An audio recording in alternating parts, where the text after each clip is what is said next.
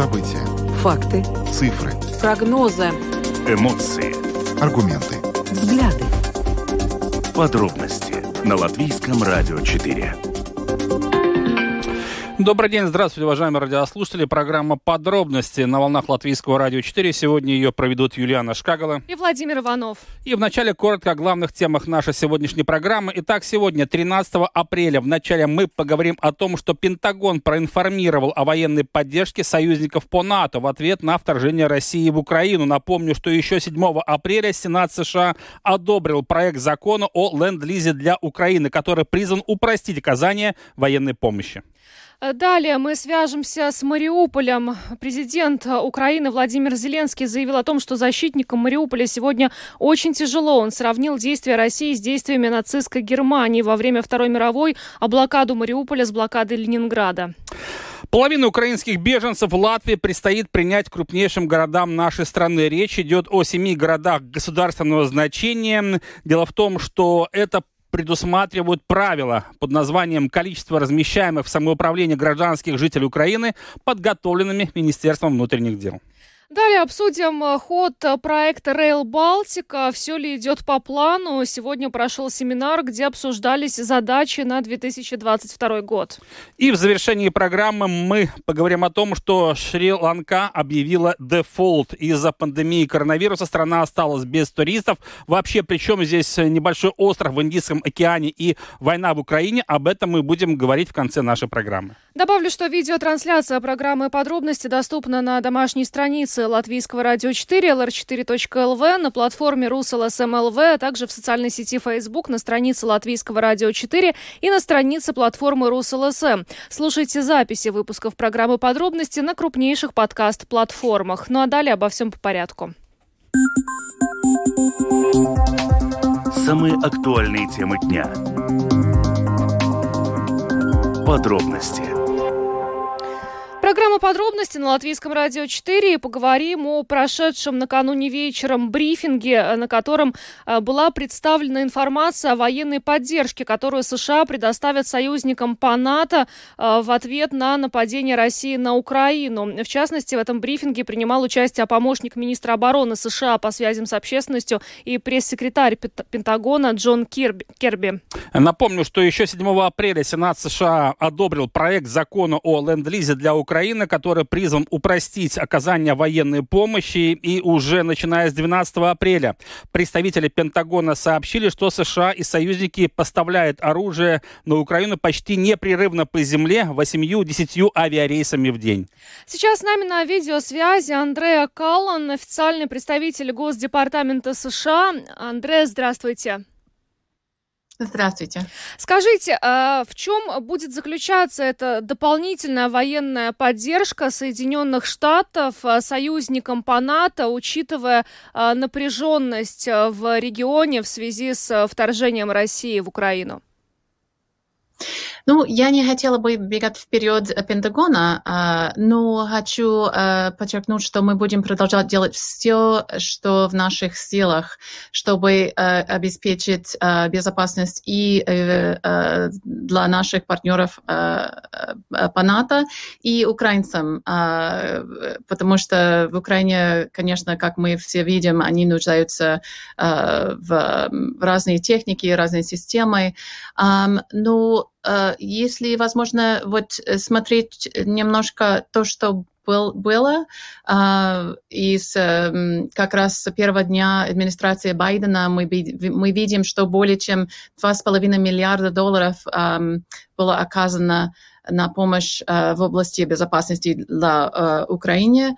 И Э, когда мы говорим о Европе, о наших э, партнерах по НАТО, США значительно увеличила э, количество военнослужащих, которые находятся в странах НАТО. Если до вторжения России в Украину у нас был в Европе было около 80 тысячи военнослужащих, американских военнослужащих. сейчас 100 тысяч военнослужащих, и мы, мы смотрим дальше, как это может быть. Но мы можем ожидать больше информации от Пентагона насчет именно какие техники и, и будущая помощь. Но если мы говорим о нынешней ситуации, то э, руководство Украины постоянно запрашивает помощь, в том числе и вооруженную.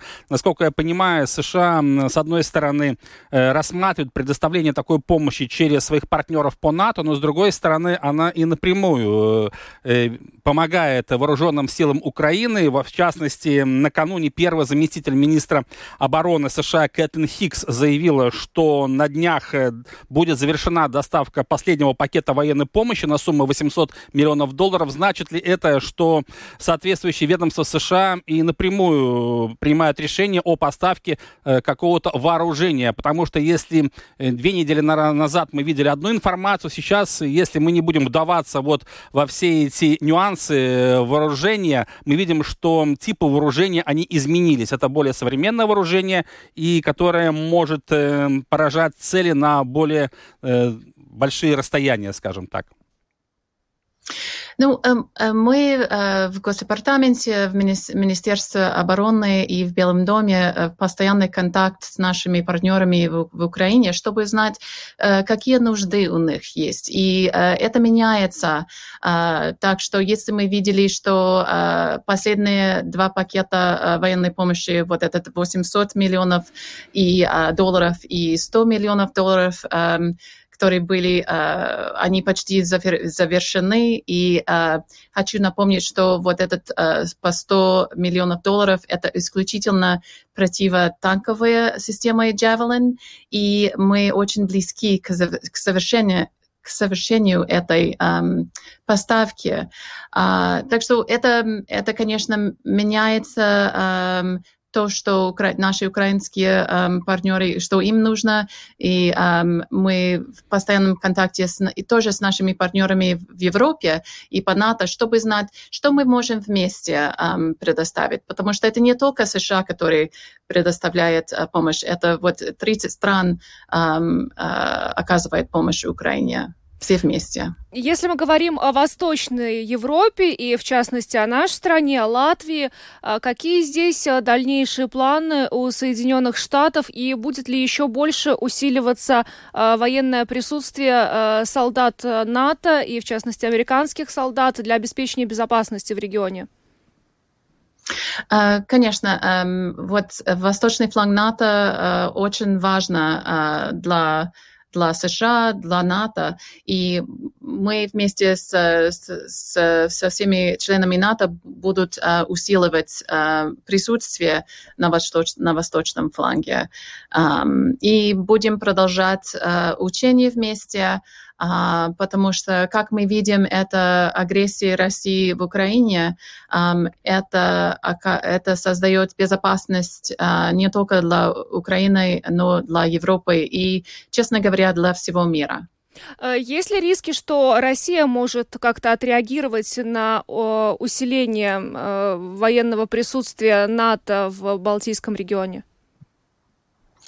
Я не могу сказать, как Россия может отреагировать. А, мы все знаем, что президент Путин такой непредсказуемый, и мы видим а, его агрессивное действие в, в Украине.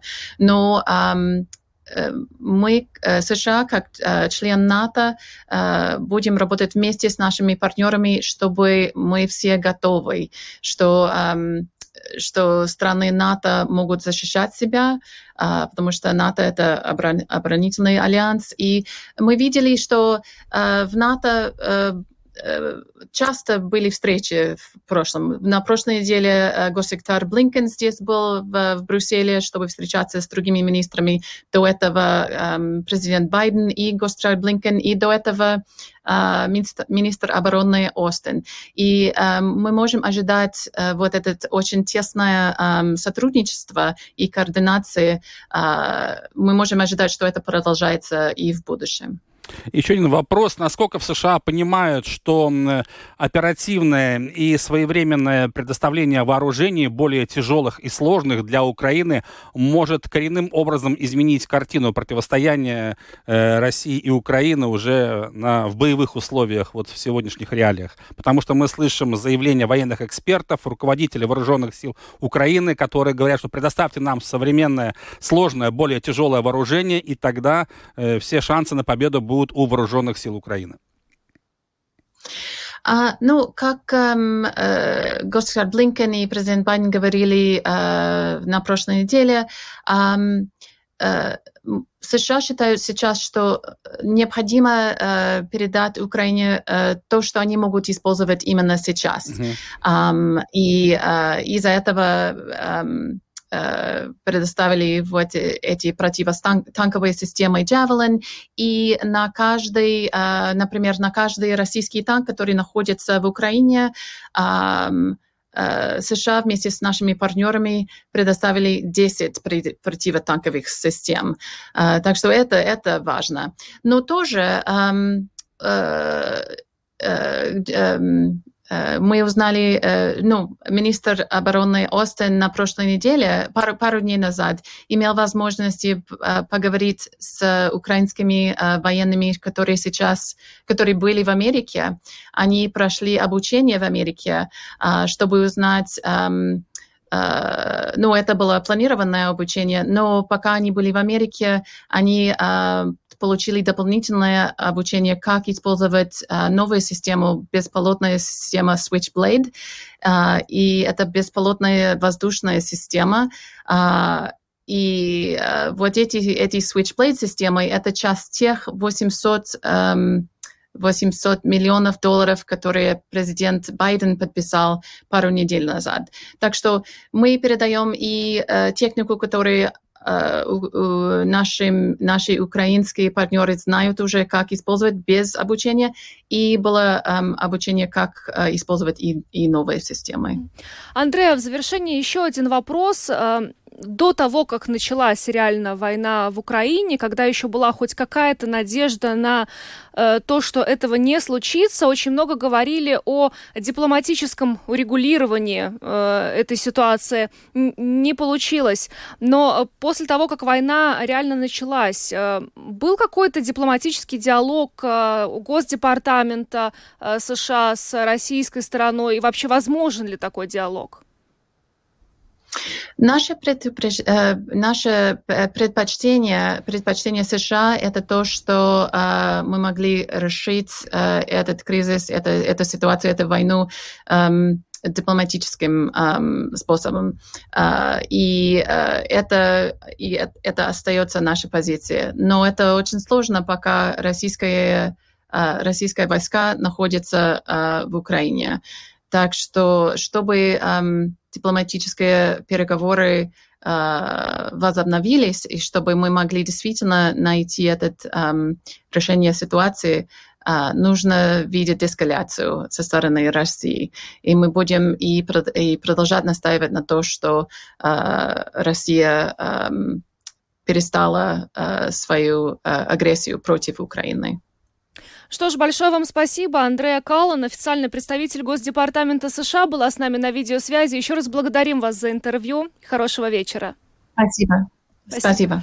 Да, благодарим госпожу Кала, но на самом деле Киев уже давно просит западных партнеров предоставить ему более тяжелое вооружение. В частности, президент Украины Владимир Зеленский, когда он выступал перед саммитом НАТО, просил и боевые самолеты, и танки, системы противовоздушной обороны, установки залпового огня и противокорабельное оружие. Как мы слышали, в настоящий момент США уже передали Украине противотанковое вооружение, в частности Джевелин, а также переносные зенитные ракетные комплексы «Стингер». Это тот тип вооружений, который можно использовать прямо сейчас. Но сейчас э, разговоры ведутся и о других типах вооружения, более сложных и более тяжелых. Но, по словам э, госсекретаря США Энтони Блинкина, для того, чтобы украинские военные смогли использовать это вооружение, потребуется некоторое время, потому что персонал нужно немного обучить.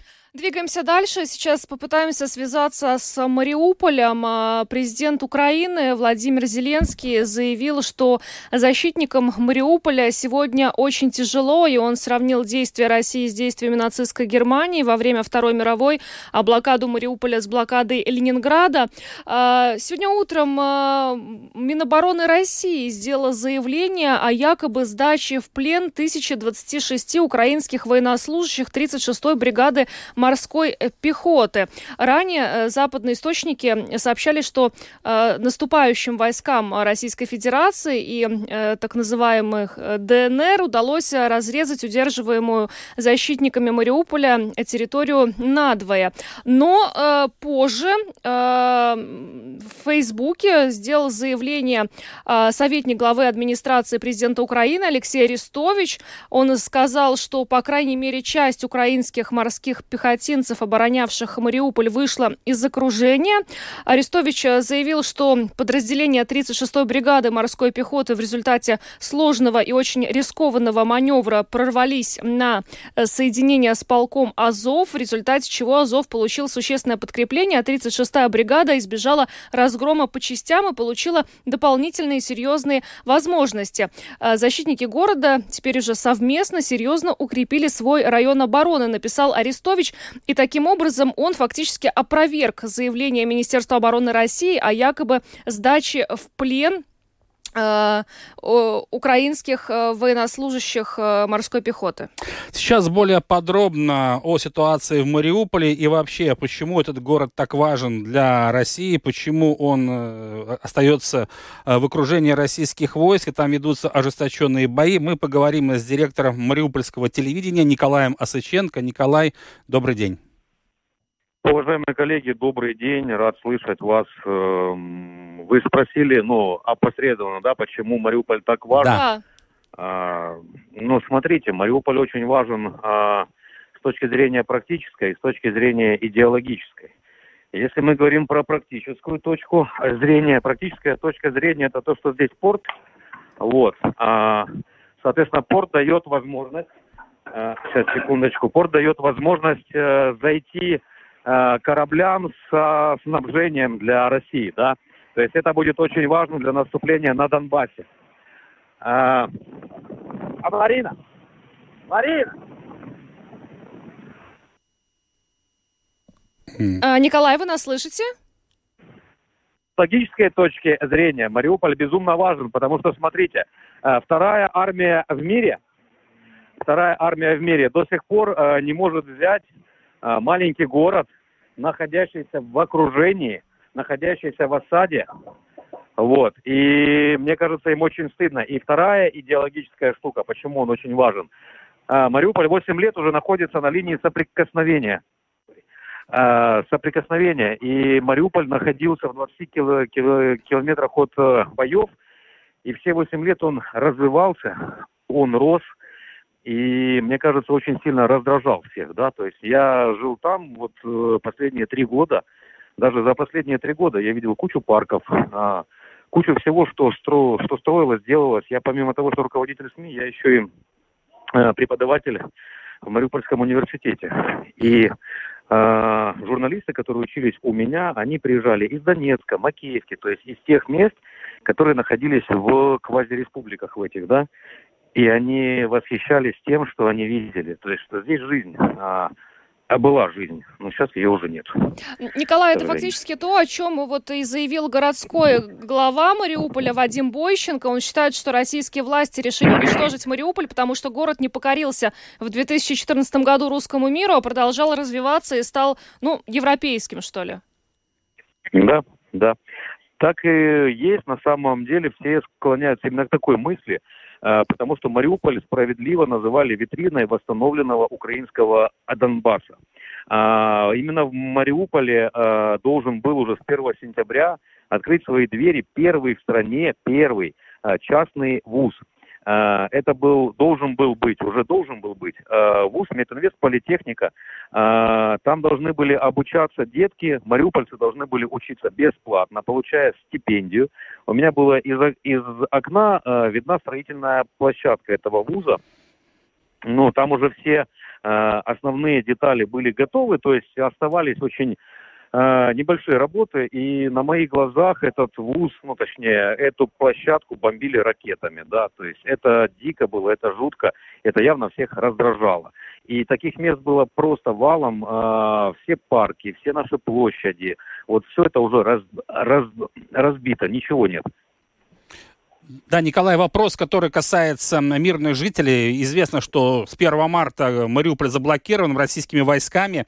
Из него было уже эвакуировано 150 тысяч человек, но еще примерно 120 тысяч человек ожидает этой эвакуации. На ваш взгляд, она вообще возможна в нынешней ситуации, когда ведутся бои в самом городе? Э, смотрите, коллеги, э, эвакуировано не было ни одного человека на самом деле. Все вот эти вот э, более 150 тысяч, которые смогли чудом выехать, либо выйти, это сами. То есть люди сами mm-hmm. вышли, сами выехали. Я один из таких людей, я 15 марта выехал оттуда, смог и вывез всю свою семью. А, многие люди выходят ногами, потому что город заблокирован. А, машин уже почти ни у кого целых нету. То есть, если даже у тебя был автомобиль, ему уже все. Ну, то есть, он попал под обстрелы, под осколки. И если даже есть автомобиль целый, даже если это каким-то чудом есть, э, топлива нету ровно с того же дня, о котором вы угу. проговорили. То есть, топлива по городу уже нету больше месяца. Соответственно, эвакуировано не было никого, никакой централизованной эвакуации не было. Эм, из Запорожья пытались направить гуманитарную колонну и вместе с ней пытались направить эвакуационные автобусы, но Россия их не, проп не пропускала, то есть э, ни один эвакуационный автобус в город не попал. Э, что касается людей, которые остались там, ну, от 120 до 150 тысяч э, мирных жителей еще там, из этих там э, тысяч людей, десятки тысяч это дети – это вот самое дикое, да, то есть детки пока еще там. И многие из этих деток уже потеряли родителей. А, мне рассказывали а, случаи, вот э, ребята выехали, и другом мальчика, который выехал, был э, такой же мальчик в убежище. И вот мама этого мальчика, она была на дежурстве, готовила еду для всех жителей у убежища, то есть там люди вот э, разделяются, да, что вот в этот день должна была она готовить еду. Она еду готовила во, во дворе дома, начался минометный обстрел, маму разорвала прямо, прямо там, да, и ни один человек в, убежище, вот по состоянию на тот день, когда они выехали, это уже было через дней 10 после того, как мамы не стало, ни один человек не осмелился э, озвучить ребенку, что мамы нет. И все рассказывали ему, что мама ранена, маму лечат, и вот он каждый день просил людей отвезти его к маме. И вот таких детей там тоже куча. А еще мы должны с вами понимать такой факт, что война не ставит на паузу беременность, да, то есть э, девочки продолжают рожать детей. Девочки продолжают рожать детей на улицах, в убежищах, э, в квартирах без стекол. И мы понимаем, что нету ни, ни медицины, нету ни теплой воды даже, чтобы вымыть этого, этого ребенка. Вот это вот дикие вещи, и вот этих людей нужно туда как-то вытащить, но, повторюсь, никакой эвакуации нет а Россия ее просто не допускает. Понятно. Николай, что говорят украинские власти и военные эксперты, возможно, в Украине э, по поводу шансов отстоять Мариуполь, учитывая и э, сегодняшние сообщения от Алексея Арестовича о том, что защитники города теперь серьезно укрепили свой район, но в то же время и на ну, достаточно э, существенное наступление российской армии? А, смотрите, я э, не сильно слушаю военных экспертов, потому что, ну, насколько я знаю, все военные экс эксперты, которые на самом деле эксперты, они никому комментариев не дают, они тихо, тихо, тихо, тихо работают в подземных бункерах. А что касается политиков, тоже бы не сильно их комментировал. Я скажу вам то, что вот я знаю, то, что я видел там, да, а, любая укрепленность наших войск там – она нивелируется открытым небом. То есть пока над Мариуполем летают самолеты, пока самолеты бесконтрольно бомбят и обстреливают ракетами, что бы то ни было, э, ни одна наземная группировка не выстоит точно. И ни одна наземная группировка не может подойти на помощь к этим ребятам. То есть пока э, мировое со сообщество не соберет свою волю и не примут решение о закрытии неба, к сожалению, ситуация там будет очень жесткая. Но, с другой стороны, мы понимаем, что а, морская пехота, которая прорвалась к расположению полка Азов, они, насколько я понимаю, они сейчас находятся в районе комбината Азовсталь. Комбинат Азовсталь, э, если мы э, берем сравнение комбината Азовсталь с Донецким аэропортом, то комбинат Азовсталь это укрепление, которое минимум в тысячу раз намного более надежное. Да? Соответственно, mm ребята там могут защищаться довольно-таки долго, но это если не брать во внимание ограниченный боезапас, да, потому, что город забло- заблокирован и боезапас пополнить негде. Поэтому э, все верят в то, что ребята выстоят, все верят в то, что ребятам придет какая-то помощь и что будет деблокада. Деблокада может быть э, политическая, может быть военная, может быть любая, но без деб, э, деблокады мы не спасем вот эти вот э, десятки тысяч жителей там, и мы с каждым днем все меньше шансов у наших ребят выстоять там, да. То есть э, зак- закрытое небо и деблокада. Mm-hmm. Вот это то, что может им помочь. Ну что ж, Николай, большое вам спасибо за то, что вышли нам, с нами на связь и рассказали о ситуации в Мариуполе. Берегите себя. Большое вам спасибо за то, что дали возможность такую. Всего, спасибо. всего вам самого Всего доброго. Всего доброго. Спасибо. Николай Сыченко, директор Мариупольского телевидения, был с нами на связи. А, ну а мы двигаемся дальше. Поговорим о том, что с прибытием в Латвию 30 тысяч украинских беженцев в семи городам государственного значения предстоит принять в общей сложности 14 а, 876 человек. При этом более половины из них придется на Ригу. Это предусмотрено правилами количества размещаемых в самоуправлениях гражданских жителей Украины, которые подготовило Министерство внутренних дел. А, и э, сейчас мы об этом поговорим с Виктором Валанисом, исполнительным директором Ассоциации больших городов. Э, здравствуйте. Здравствуйте. Но Министерство внутренних дел обратило внимание на то, что сейчас не все самоуправления солидарно участвуют в приеме граждан Украины, поэтому в соответствии с законом о поддержке гражданского населения Украины впредь количество э, украинцев, которые могут быть размещены в каждом самоуправлении, будет определяться с учетом возможного количества беженцев, которые прибудут в Латвию, численности населения, то есть будут определенные пропорции. А как э, крупные города, которым и предстоит принять э, беженцев, половину э, украинских украинских беженцев э, оценивают э, вот этот вариант э, с этими пропорциями? Ну, сперва с пропорциями просто решить, что делаем пропорции, это, это не решение. Если мы смотрим в некоторых городах уже этот, ну, как бы сказать, этот процент, который они должны взять, они уже его достигли. Есть города, где еще, ну, есть какая-то, эм, есть какой-то еще человек, ну... Резерв есть какой-то, да. Я, да, есть какие-то резервы. Ну, ситуация такова, что э, с таким подходом это не реши, не, никак не решает саму ситуацию. Мы сегодня и с мэрами больших городов у нас была встреча, и мы переговорили этот а, проект – и ну, решение однозначное таково, что если мы просто берем в ставим э, какие-то, э, ну, что у тебя надо там тысяча беженцев взять, э, ну, второй по половине этого вопроса стоит то, что надо не только взять беженцев, где им переночевать, а надо и подумать про их ребенками, чтобы, чтобы у них было не только место, где спать, а было место, где детский а, сад, школа. ребенок, детский сад, школа, все, все эти вопросы тоже сразу и надо решать. Этими вопросами у нас э, есть а, ну, довольно огромные э, финансовые ресурсы, надо тоже а, пользовать. Мы на данный момент а, некоторые города уже посчитали, расходы на беженцев на данный момент а, у некоторых городов а, миллион в месяц уходит mm-hmm. за это, за, что, чтобы решать этот вопрос. Мы смотрим то, что на данный момент самоуправление тоже делает государственную работу, э, ну, такие функции, которые, ну, никогда раньше не делали, но просто из-за того, что мы видим, что, ну, кому-то это надо делать, ну, самоуправление делает это. Ну, и на данный момент э, мы считаем, что очень важно э, пересматривать и те вопросы, которые денежные вопросы, кто за это платит, а, и уже сегодня а, ответить на вопрос, что мы будем делать после этих 90 дней, а, потому что на данный момент все программы на 90 дней. Uh-huh. Если, если мы смотрим на закон, тогда через 90 дней э, самоуправление будет должна э, думать, э, что с этим беженцем дальше делать. Э, потому что ну, такая легальная э, ну, основание ему жить в помещениях самоуправления больше не будет.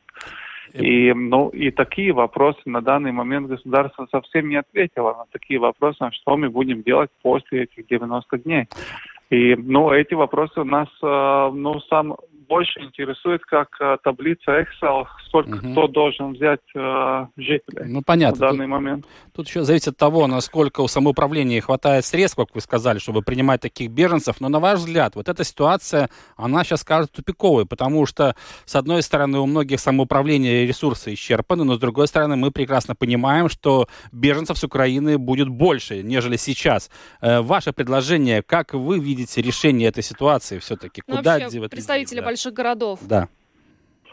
Ну, сперва, э, ну, надо посмотреть, но с таким подходом, что ты обязательно должен что-то взять, это неправильный подход. Uh-huh. Надо смотреть на возможности в каждом месте, э, ну, сколько можно там поселить. Если, ну, например, в Валмере сейчас смотрим, на, если у них там сила сейчас э, привезет еще 500 беженцев, они будут закрывать э, спортивные залы и будет высылать их э, ну, на земле просто.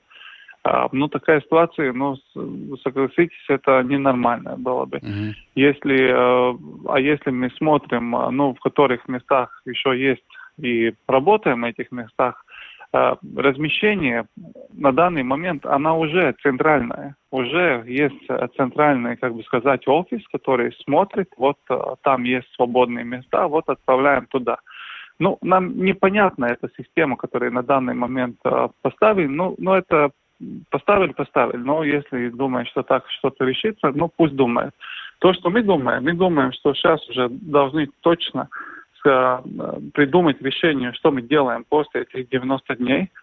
Государству надо точно сказать, э, какие э, цифры мы, бюджет может ну, на вопрос беженцев откладывать, потому mm-hmm. что на данный момент никому это не ясно, и когда это не ясно, тогда, ну, мы смотрели, там разные цифры пересчитаны, сколько стоит э, содержание одного беженца.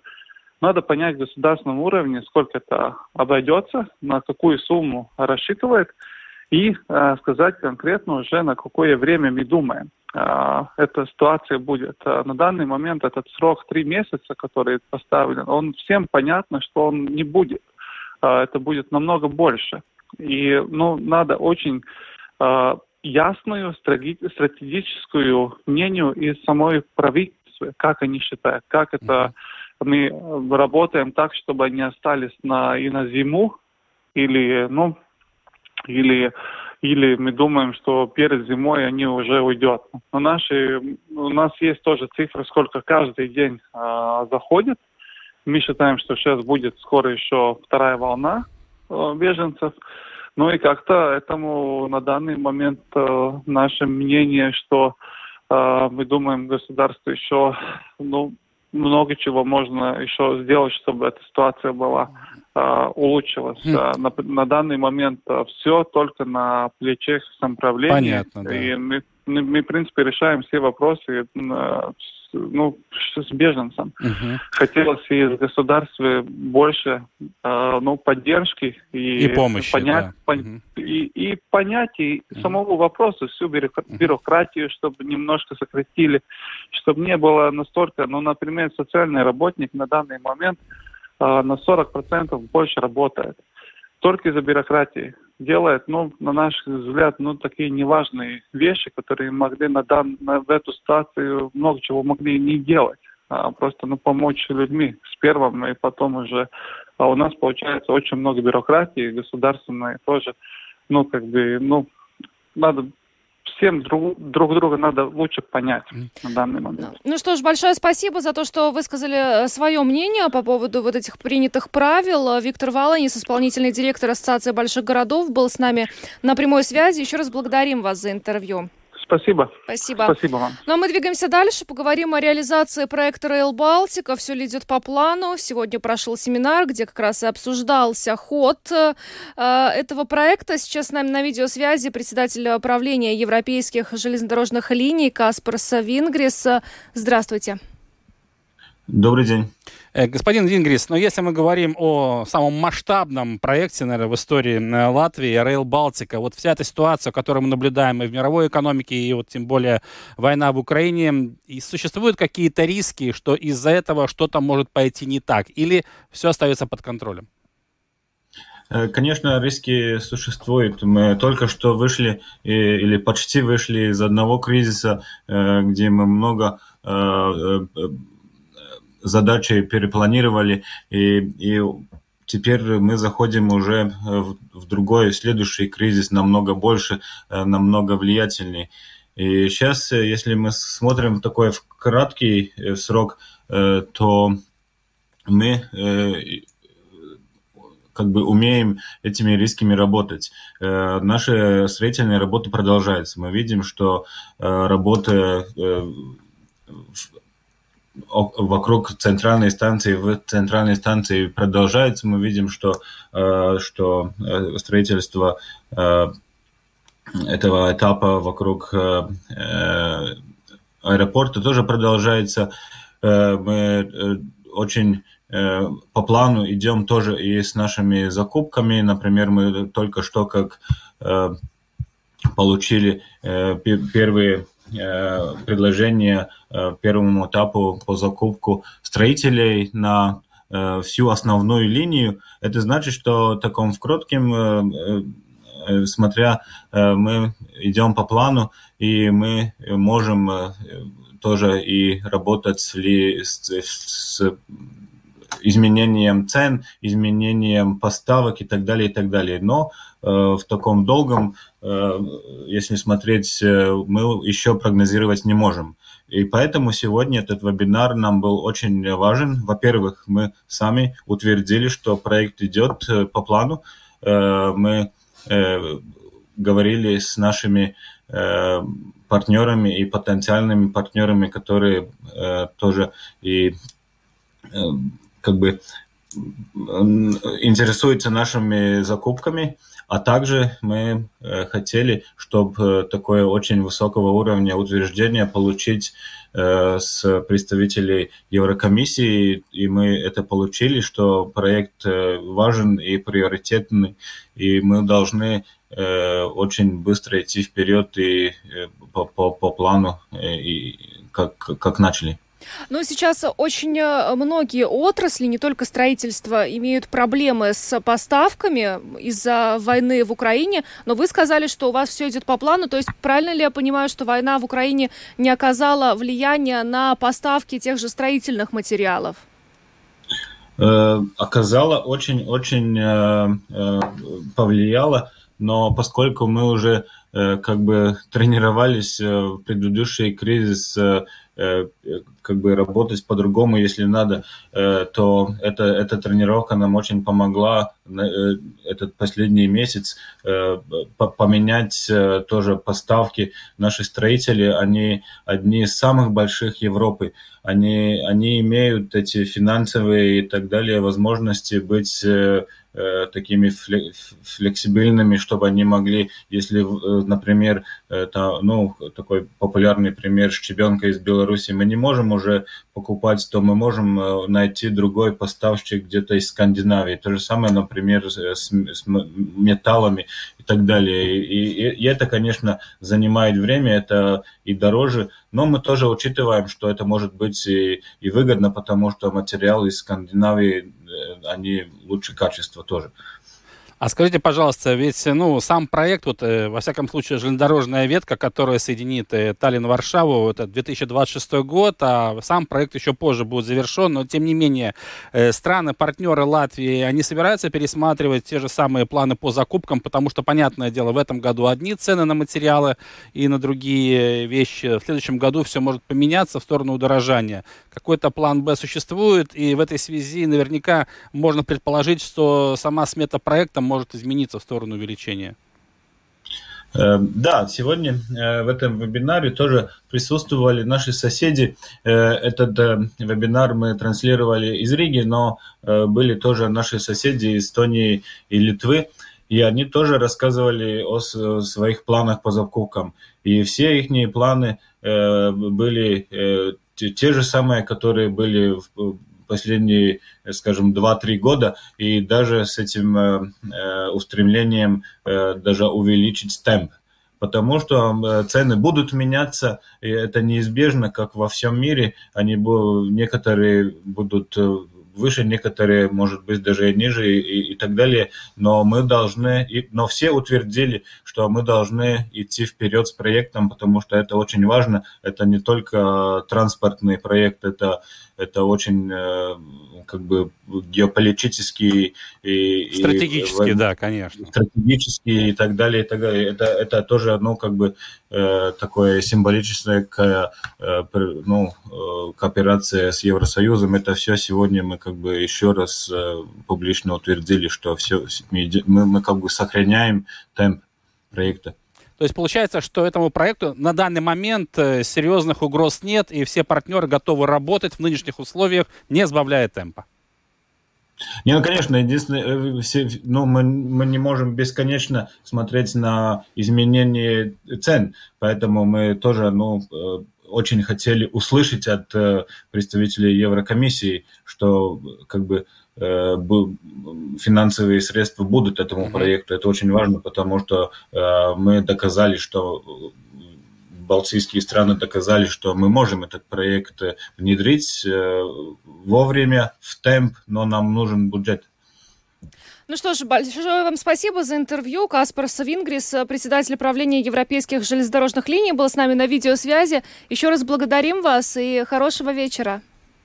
Спасибо. Спасибо. До свидания. Да, главное, проект продолжается, и что еще важно понимать, э, все партнеры, которые вовлечены в этот проект, Rail Baltic, осознают, что в ближайшей перспективе и в дальнейшей, конечно же, будет рост цен на строительные материалы, на услуги, на другие вещи, но, тем не менее, есть запас прочности, а значит, все идет пока по плану. Ну а мы двигаемся дальше. Поговорим о кризисе в раю для путешественников. Шри-Ланка объявила дефолт. И что там происходит, почему это важно для нас, мы сейчас будем говорить с нашим международным обозревателем Евгением Антоновым. Женя, здравствуй. Женя, ты нас слышишь? Добрый день. Да. Да, Женя, ну э, расскажи, пожалуйста, Шри-Ланка, да, это да. замечательный остров э, в Индийском океане. Э, что там произошло? Потому что дефолт на самом деле это страшная вещь, если мы говорим об экономической составляющей. Но здесь, наверное, важно понимать, каковы последствия вот всего этого процесса, если мы говорим уже о глобальной экономике, и не является ситуация в Шри-Ланке таким звоночком первым. На самом деле кризис, который происходит сейчас в это худшее, что в экономическом плане случилось с этой страной с момента, когда она стала независимой, сразу после конца Второй мировой войны. А, за последние два года рост цен на основные продукты питания составил два раза. А, вдвое за последний год выросли цены на бензин, на газ.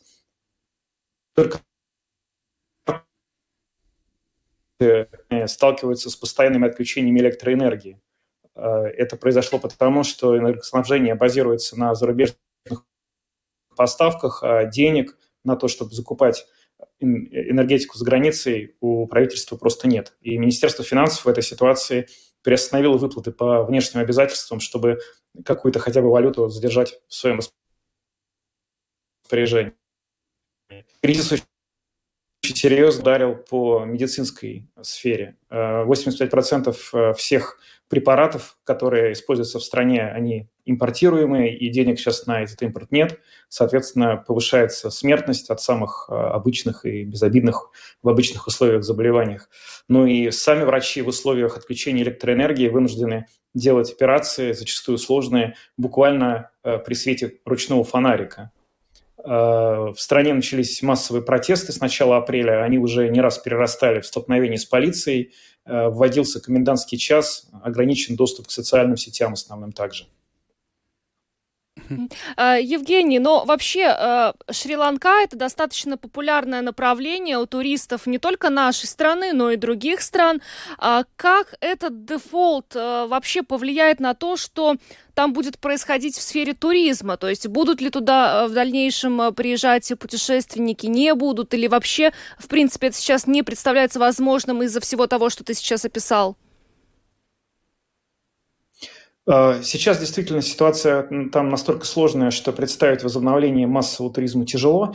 Но на самом деле случай Шри-Ланки, он очень нагляден и показателен для нас, потому что вот сейчас мы видим э, происходящую там печальную картину, которая выбрала в себя следствие э, очень разных причин, с которыми сталкивается весь мир на протяжении последних лет. Это и влияние пандемии коронавируса, и влияние войны в Украине, и собственные просчеты в управлении страной. Например, э, ковид и борьба с ним э, э, привел к тому, что туристическая сфера практически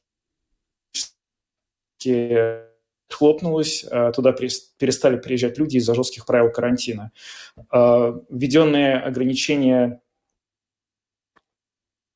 российских банков, в частности, привели к тому, что даже находившиеся в стране в этот момент, вот, последние месяцы россияне, срочно ее покинули, потому что не смогли оплатить карточкам забронированную недвижимость. А рост нефтяных котировок на фоне войны в Украине опять же привел к тому, что стоимость э, топлива для власти страны очень неудачно попытались сделать зеленый поворот в прошлом году, в апреле, они полностью отказались от химических удобрений. Они решили перевести Шри-Ланку полностью на органическое сельское хозяйство. Должна была стать первой в мире страной, которая не использует удобрений. Это решение было принято в апреле, а уже в августе в стране было введено чрезвычайное экономическое положение, потому что выяснилось, что без удобрений в той или иной форме вести просто невозможно. И, в общем, в этих просчетах э, экономисты упрекают президента и премьер-министра, это братья, они давно управляют страной, и их считают популистами, не очень эффективными менеджерами. И, в общем, э, говорить, что массовый туризм вернется, сейчас довольно сложно. Вот, например, Великобритания, один из крупнейших поставщиков э, туристов в Шри-Ланку, выпустила специальный бюллетень, в котором обратил внимание своих граждан на то, что в Шри-Ланке они могут столкнуться с нехваткой предметов первой необходимости, лекарств, продуктов питания, от, э, Женя, да, мы просто тебя потеряли. Да. У нас очень-очень-очень плохая связь почему-то. Э, Женя, еще один вопрос. Э, руководство страны пытается сохранить валютные резервы, которые все равно сокращаются, составляют уже меньше двух миллиардов э, долларов, но при этом нужно продолжать закупать продовольствие и топливо, а цены на мировом рынке растут, и в частности из-за того, что происходит война в Украине. То есть здесь тоже мы видим э, причинно-следственную связь того, что происходит с одной стороны в Украине, с другой стороны в Шри-Ланке.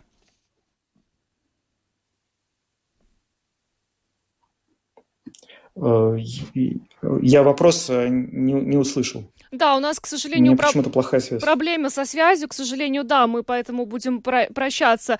Э, Евгений Антонов, международный обозреватель Латвийского радио 4, был с нами по видеосвязи. К сожалению, какие-то проблемы, видимо, с интернетом, поэтому э, прос... приносим извинения за эти технические неполадки. Да, в Шри-Ланке, конечно, ситуация незавидна. Еще раз напомним, что Министерство финансов этой страны уже приостановило выплаты по части внешнего долга и предупредило инвесторов о дефолте. Как как я уже сказал, резервные фонды тоже тают, э, меньше 2 миллиардов долларов, снижение 16% за последний месяц, но при том нужно понимать, что эти резервы необходимы для закупок продовольствия и топлива. Ну и отмечается, что продовольствие и топливо дорожает быстрыми темпами как раз из-за войны в Украине. Ну а что касается туристической отрасли, то она по большому счету сейчас э, в этой прекрасной стране мертва и просто не функционирует. Реагируют. Мы на этом завершаем программу подробности. С вами были Владимир Иванов. Юлиана Шкагала. Звукооператор Регина Безаня, видеооператор Роман Жуков. Всем хорошего вечера. Встретимся уже завтра. Всего доброго. Пока.